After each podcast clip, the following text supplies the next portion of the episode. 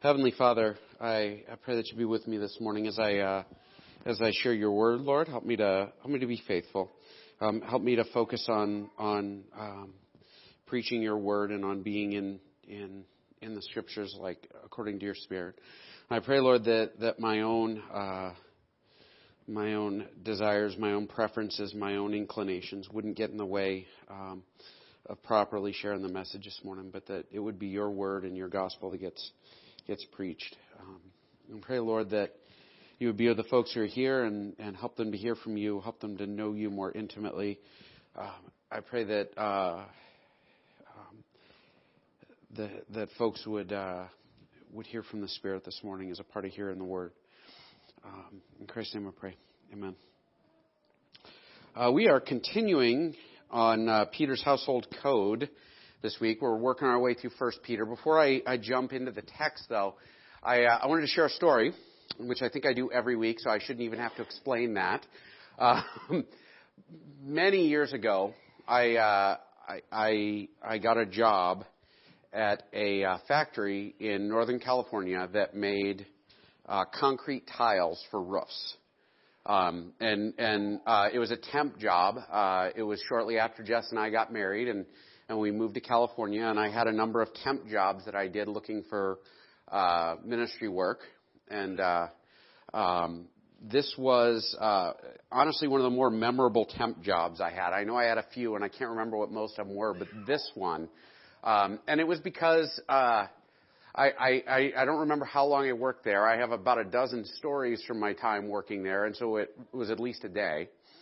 Um, but I, on this job, like there were these guys, and their their job was to work with these tiles and to pull them off the line and to stack them and pack them. And these guys, I mean, these things are huge. I mean, and they weighed 60 pounds apiece. And so these these workers are all pretty pretty unlike me. Uh, they're all fit and strong and young and um, myself and another fellow, we were hired at the same time as temps through the same temp agency.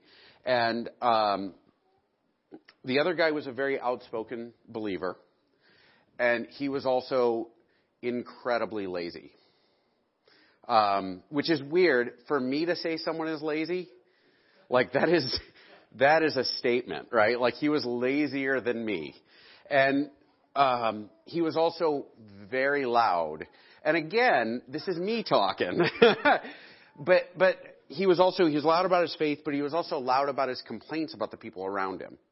And, and it was interesting because I, I watched this guy at one point in time, he, he came to work without his lunch one day, and all of these guys, they, they gave him part of their lunch so he had something to eat. Um, and he was very grateful and everything else. But then later in the day, I overheard him complaining loudly the whole factory heard him about how they were all all the other workers were devils because they you know weren't encouraging to him or because they kept giving him grief and they were giving him grief because he wasn't doing his job and it was an awful job like i don't blame him for not wanting to do it i mean you're shoveling concrete you know and and um you know they'd have spillage and and there is just nothing worse than collecting up spilled wet concrete I, I, and that was the kind of garbage duty you got as a temp. You know, you, you move bags of concrete, you know, powder and, and everything. I mean, it was just awful work. But this guy complained the whole time, all day, every day, complained about everyone about it, around him, complained about the work, um, would routinely disappear, but he was very outspoken about how he belonged to Jesus. And, and I, I think I related to him. I talked to him quite a bit, and he was a nice guy, except for the fact that he was you know, all this other stuff. But he had just gotten married, and I had just gotten married, and and he was a believer, and I was a believer, and so I had all this in common with him. And I watched him, and I found myself thinking, I want to be anybody but that guy. Um, the reason I'm starting with this is um, the next little bit of Peter's household code here um, deals with something that that is a little out of context for us. It, it's about slavery, right? And most of us aren't slaves anymore. Some of us are married, right, guys? Um, but and we're not slaves. I, I, I, sorry, it was just a joke. I, um, Eh, but it's a little out of context, but there's some principles here that apply in other settings. Um, there's a lot of material to discuss in this passage. I, I think it's one I could reasonably do a series on, but I don't want to um, because it's a tough subject. Um, and so we're going to dive into it, and we got to dive in with background. Um, Peter, in this letter so far, uh, has been encouraging uh, the church to um, take certain attitudes and certain approaches to the people around them. We've been able to kind of um, pull out the idea that the readers, the recipients of this letter, are mostly poor right? A lot of them were probably slaves, and some, there's some hints in this text here that we're looking at that indicate that a big chunk of the folks that are receiving the letter are probably slaves. Um, they were uh, lower class. Some of them were persecuted for their faith, and so um, Peter's writing these guys, and he's given this whole Christian ethic about being Christ-like and being set apart, and saying, "Listen, you're not of this world. You're a holy nation."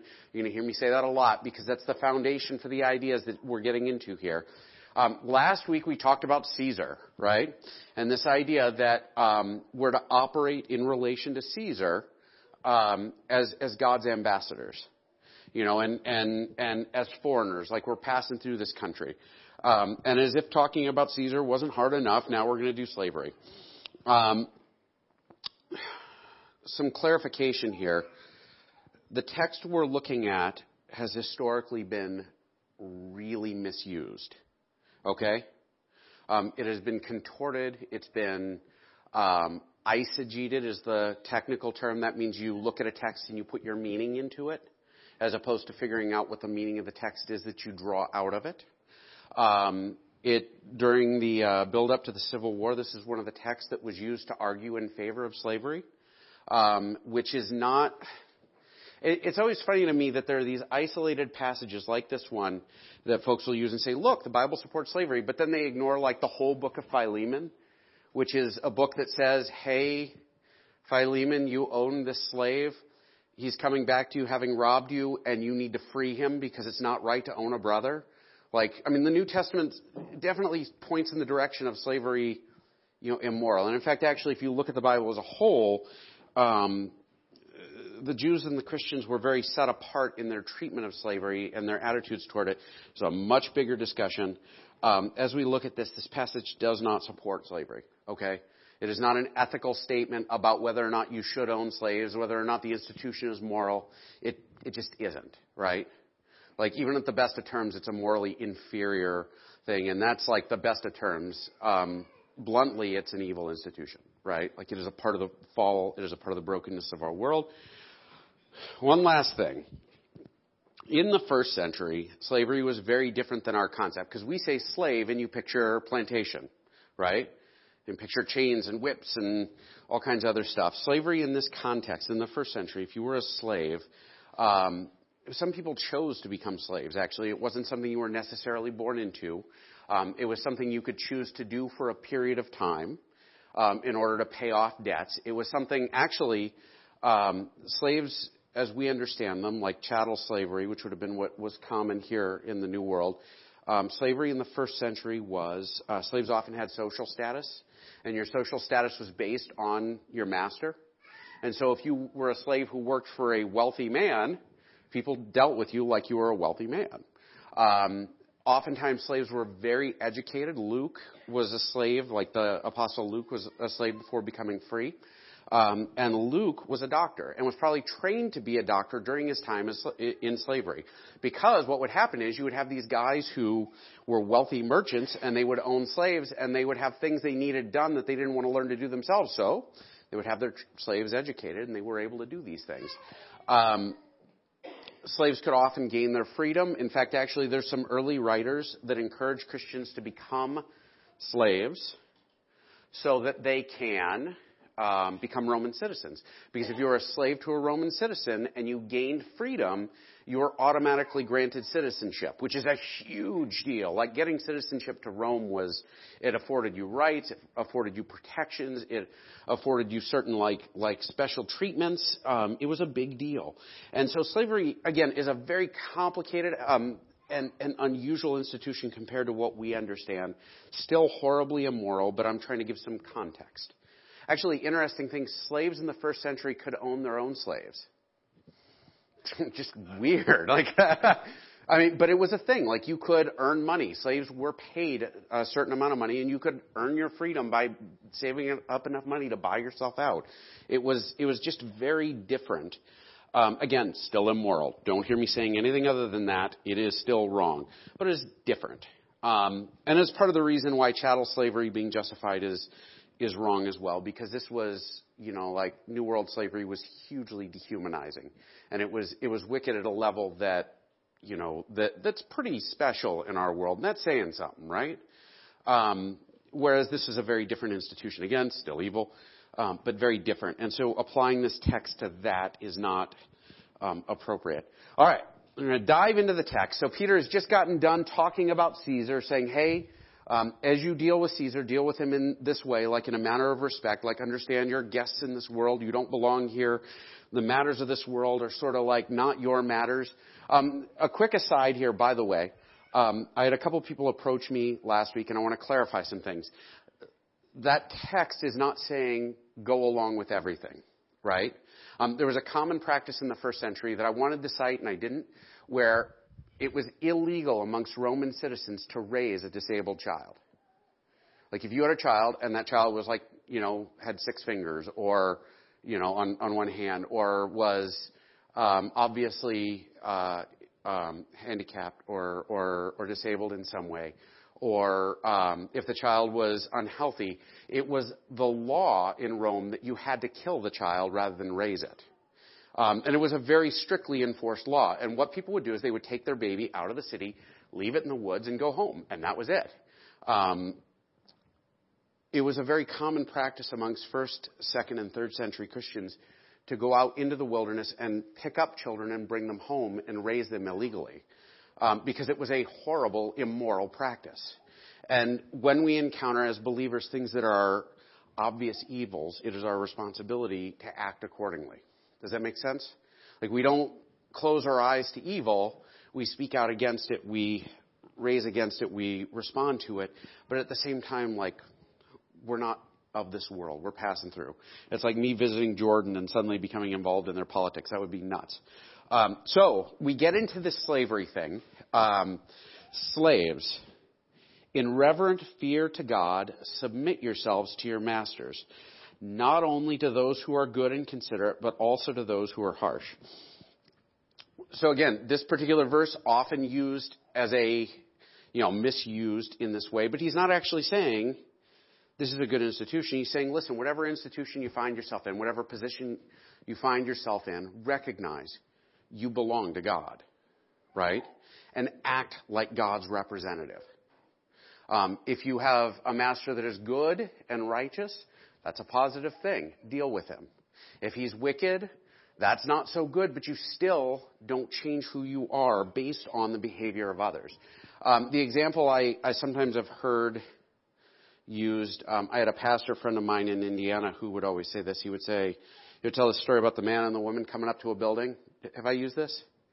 You know, a man and a woman are walking up to a building, and the man sees the woman and runs up to the door and holds it open for her. And the woman stops and says, Are you holding that door open because I'm a woman? And the guy responds, No, it's because I'm a gentleman. Um, we behave the way we behave because that's who we are, not because of the circumstances we find ourselves in. And so if I'm a follower of Jesus, I behave like a follower of Jesus, whether I'm here on Sunday morning, whether I'm driving a, you know, on the way to Great Falls, whether I'm standing in a restaurant, whether I'm surrounded by men who are, are um, up to evil deeds or whatever, you know, like I act like a follower of Jesus because that's who I am. Right? I can't take my dog into a fancy restaurant and expect him to act like he belongs in a fancy restaurant. It's, he's a dog which is sort of a negative version of this example. um, we are who we are. We act according to what we are. And in this case, Paul, uh, Peter says, "Hey, guys, if you're in slavery," and Paul says, "Look, you can if you can gain your freedom, gain it." But what he says, and Peter agrees, act like a believer. Act like you are someone who is a representative of Christ, regardless of where you are. Um, you are his people no matter what. Um, and so if you find yourself in this position and you are being mistreated, respond in a loving way. Respond as Christ would respond. Um, for it is commendable. This is what's called, by the way, an inclusio. It's something that it's a Latin word. I, I'm not sure when it started. Um, it's something we find in the Old Testament and in the New Testament. It's a form used to make a point, and it's where they would use a phrase or a word at the beginning and the end of a sentence to make a point. Um, so in this case, it is for it is commendable because Peter starts with that and he ends with that, and so what's in the middle here is like a huge deal. Um, if someone bears up under the pain of unjust suffering because they are conscious of God, um, so it is a commendable thing. It is a thing to be admired if I suffer and if I am mistreated or if I experience hardship or depression or abuse or whatever um, unjustly because of my relationship with God like because I am conscious of my relationship with God. Meaning, um, in this instance, slaves.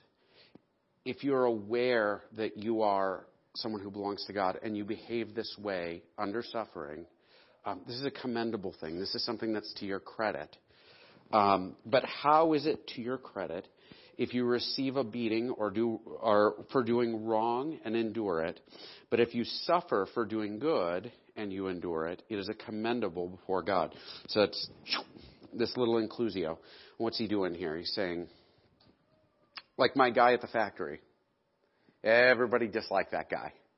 And um, he, at the end of his time temping, he was done. in fact, actually, the factory foreman pulled me aside and said, "We want to hire you. That other guy we're getting rid of. He ain't staying here." Um, and he was very clear. He's like, "You're you're working hard. That guy isn't." Um, again, really low bar. Um, and that guy, whenever anybody reprimanded him, he would turn around and cry about, like, oh, people are persecuting me for my faith. And so, well, they're persecuting you because you're hiding in the bathroom for an hour instead of working.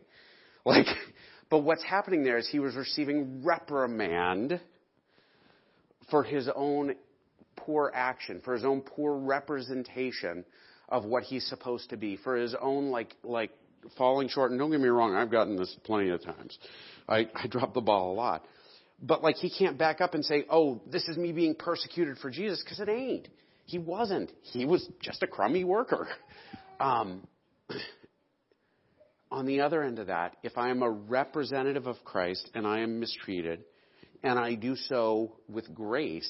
I do so reflecting Christ in my actions and attitude and behavior. Um, I'm doing something that puts me in a special place in relation to God.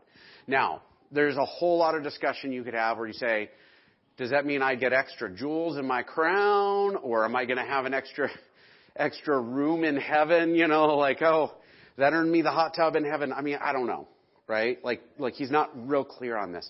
I will tell you, um, and I believe this is the case, uh, if you look at um, if you look at people who endure suffering um, and do so in the name of Christ with their eyes set on Christ, um, it changes them. Uh, the the big obvious crazy example is a woman named Corrie ten Boom, right? Um, if you haven't read The Hiding Place, I would highly recommend it. It's one of the best books I've read in the last few years. Um, this is a young woman whose family hid Jews during World War II. They were found out and they were sent to concentration camps. Um, actually, her and her sister were sent to concentration camps. The rest of the family was executed outright. Um, and she was brought in, and an SS officer interrogated her, and she told him about Jesus. And the guy broke down and cried and didn't torture her because he was so convicted by what she said.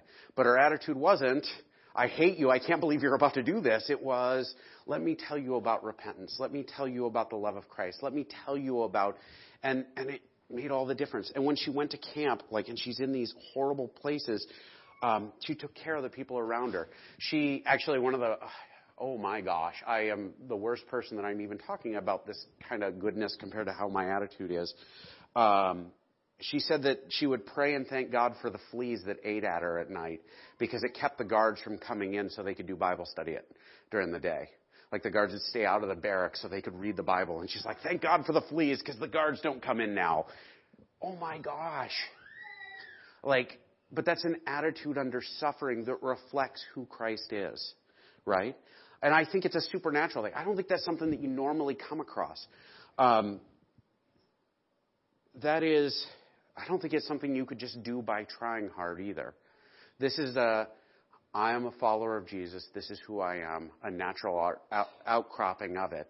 Um, it's an apple tree bearing apples because it's an apple tree, right? Because no matter what, a thorn bush can't try really hard and grow apples. I assume. I'm not a farmer. Um, and so Peter's saying, listen, if you suffer for doing good, it's commendable before God. And what's the reward? Ultimately, God is the reward we receive. This intimacy, this deeper faith, this deeper connection. It grows us in a way that nothing else can. Um, you want to meet some some believers, and I'm often humbled encountering them. But I'll, I'll go to um, AA meetings. You'll sit down with these guys who are believers who have come out of like awful places and like like suffered so much in their lifetime, and a lot of it by their own hands. So don't get me wrong, you know. But like they develop a deep faith that you don't really encounter in a lot of places. It's amazing. Um, when we suffer for doing good, it draws us into harmony, into deep relationship with God. I think there's reward that accompanies it. Um, and this isn't instant. Um, Peter is writing this.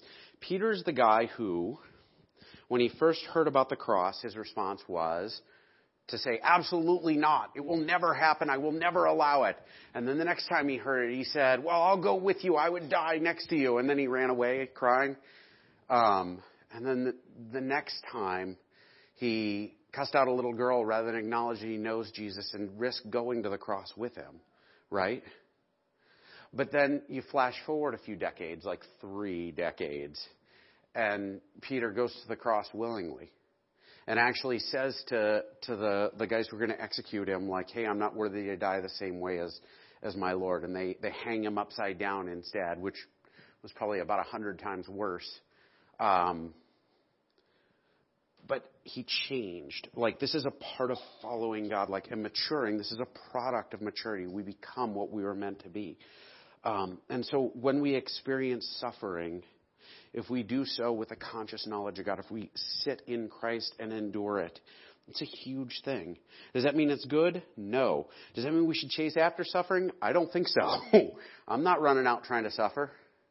Um, if you go into the early church, there were examples of people who would intentionally suffer. Uh, Justin Martyr is one example. He's an early church father who made a huge impact on the growth of Christianity in the second century. But his father was arrested and executed, and he tried to go out to be executed with him, and his mom hid all his clothes so he couldn't leave the house. Um, like because he was so eager, like, hey, let burn me too. You know, oh my gosh, what is wrong with you? Um, but I don't think we pursue it, you know, in this way, but we endure it when we encounter it. Um,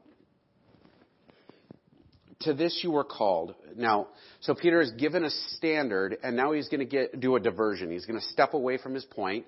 Um, when you are persecuted, endure it like Christ. And now he's going to step away and give his theological justification. To this you were called, because Christ suffered for you, leaving you an example that you should follow in his steps. He committed no sin, and no deceit was found in his mouth. Um, so Peter starts saying, he's saying, listen, Christ is your example. Don't take that lightly. When you suffer, when you mourn, when you um, are crushed, when people persecute you, when for no good reason people talk trash about you or, or, or what have you. And like we're, most of us aren't getting beaten on a regular basis, right?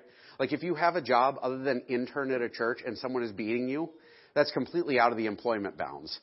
Um, the like most of us aren't experiencing this, but it is the case that sometimes we are persecuted. It is the case that sometimes we're mistreated. It is the case that sometimes we catch the short end of the stick because of who we are, because of what we are. Sometimes people do it just because they're jerks, right? Um, and his example, he says, listen, Christ suffered for you, and this is the example. Follow in his steps. Um, when they hurled insults at him, he did not retaliate. When he suffered, he made no threats. Instead, he entrusted himself who, to him who judges justly. And so in Christ's example, we see this, right? They hurled insults at him and he was silent. they mistreated him and he didn't threat. He didn't say, hey, you know what, when I get to heaven, I'm bringing angels back with me and you guys are going to be sorry. None of that stuff. Like, and in fact, actually, the famous phrase, Father, forgive them for they know not what they do.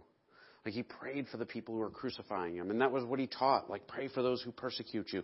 Pray for those who mistreat you. Pray for those who hate you.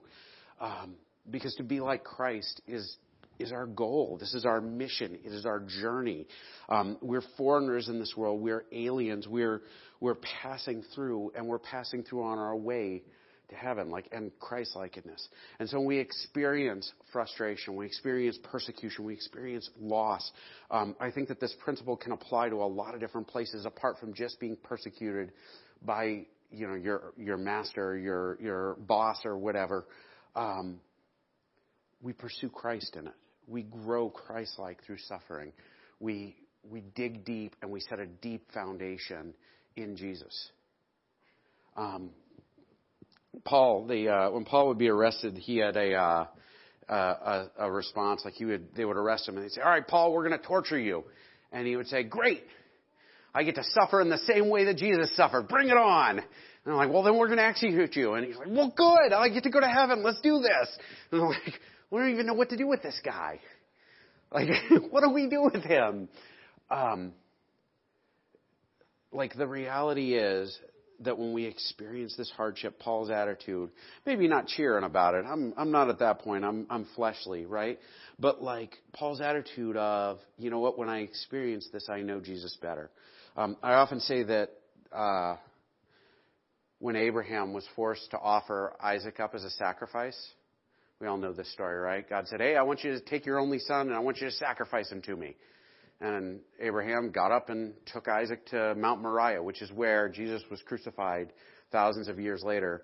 Um, and he went to offer him up, and God stopped him and provided a ram, like, and he sacrificed that instead. Um, and a lot of people read that story and say, "Man, this is like the most horrible story ever.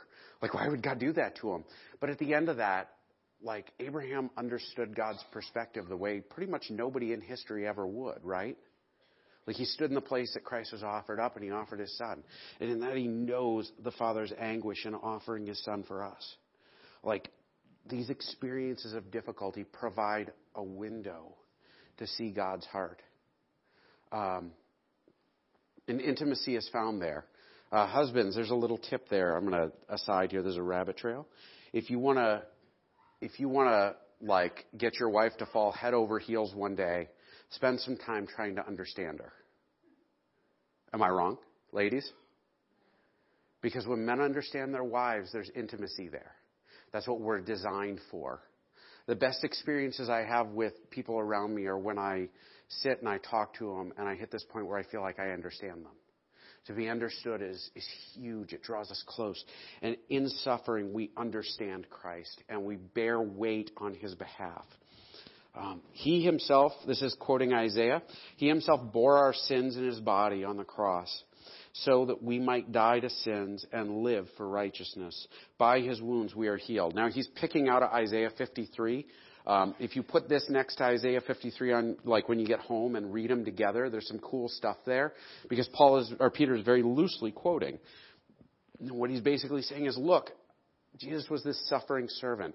Jesus bore the weight of the cross. He carried our sin. He carried our shame. He like was crushed for our iniquity, like all of this stuff. And when we experience the same thing, we share that. We stand next to him in it.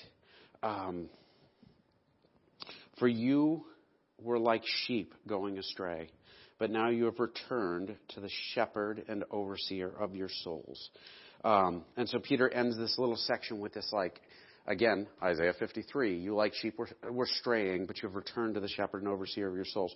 He's saying, listen, when you experience this suffering, you have this opportunity to know what Christ experienced, but also you can back up and turn around and say, Christ suffered this way because I wandered off. Christ suffered this way because I am jealous, or because I'm bitter, or because I'm petty, or because I um, because I am filled with doubt, because I drink too much, or because I look at pornography, or because I mistreat my spouse, because I ignore my kids, because I'm selfish sometimes, or or whatever it is, like all of this sin that we like wallow in, Christ suffered on our behalf. And he suffered to bring us home. And so like his instruction to slaves here, um, which is an instruction to all of us, regardless of whether or not you're a slave. Most of you probably aren't. Um, but it is, as you experience difficulty, stand as his representative. As you're persecuted, do so like he did it. And in experiencing these things and in enduring these things, it deepens your faith. It helps you to know him more intimately. Um, and in the same way, it helps you to understand just exactly how far he went on your behalf. Um, I'm astonished at how far Christ would go for someone like me. I mean, I, I, I, I don't get it, to be honest with you. Um, and I, I wish it wasn't, you know, the case that I'm this bad, but like I'm grateful that Jesus died for me. And I'm here to tell you Christ died for you as well. Again, so when you struggle, when you suffer, when you, when the people you work with, you know, put you on the garbage duty because they're, they're taking advantage of you or because because they don't like how you talk or how you behave or your attitude. When when you struggle with sin and resist it, honestly, because I think that's a part of this discussion, all of this draws us into Christ's like presence and it deepens our faith. It makes us better. My challenge for you this week is my challenge for you is to look inside and ask yourself, like, what am I using the trial that God puts me in for. Because most people experience trial. Is that fair enough? Um, what am I using it for? Am I using this to deepen my relationship with Christ? Am I using it to be His ambassador to the people around me? Are folks knowing the Father more intimately because of who I am? Like because I am reflecting Him? Are you, what is it? Are you doing it because I'm this? No, I'm doing it because I'm a believer in Christ. Are you treating me well because? Nope, I'm treating you well because I'm a believer in Christ. Because it's what Christ commands me to do, because I belong to Him. Um, I'm going to close in prayer, and, and, and again, I'm challenging you. Like, are you representing Him? Are you being Him to the world? Or are you the guy complaining and making Him look bad, like the guy I worked with? Um, like me on about a million other occasions, but that's an aside. Um, who are you? What are you doing? How are you living? Um, and what do you need to do to change? Heavenly Father, I pray that the folks who are here today, um, I pray that they would look at their jobs, look at their employment, look at their daily occupation, look at their role in the family, Lord. I mean, the, like that. Um, the job that they do every day as a part of their existence. I pray that they would look at it and like approach it as people who are your representatives, people who are carrying the gospel through their actions, um, people who make following you look like real salvation, like a real new life and change. Um, I pray that you would help us in our time of difficulty. Lord, when we struggle with being depressed or when we struggle with feeling unfulfilled or lonely or when we struggle with loss, I pray that we would dig deep and find Christ in it and that these things would become an opportunity for us to know you more intimately, Lord. Um, I pray that the folks here who are listening, who are, who are hearing your word this morning, that above all else, that they would know Christ. And that they would know him to the, to the core of who they are. That when they suffer for righteousness, they point to Jesus and they say, He did this for me, and I'll do this for him. In Christ's name I pray. Amen. Have a good Sunday.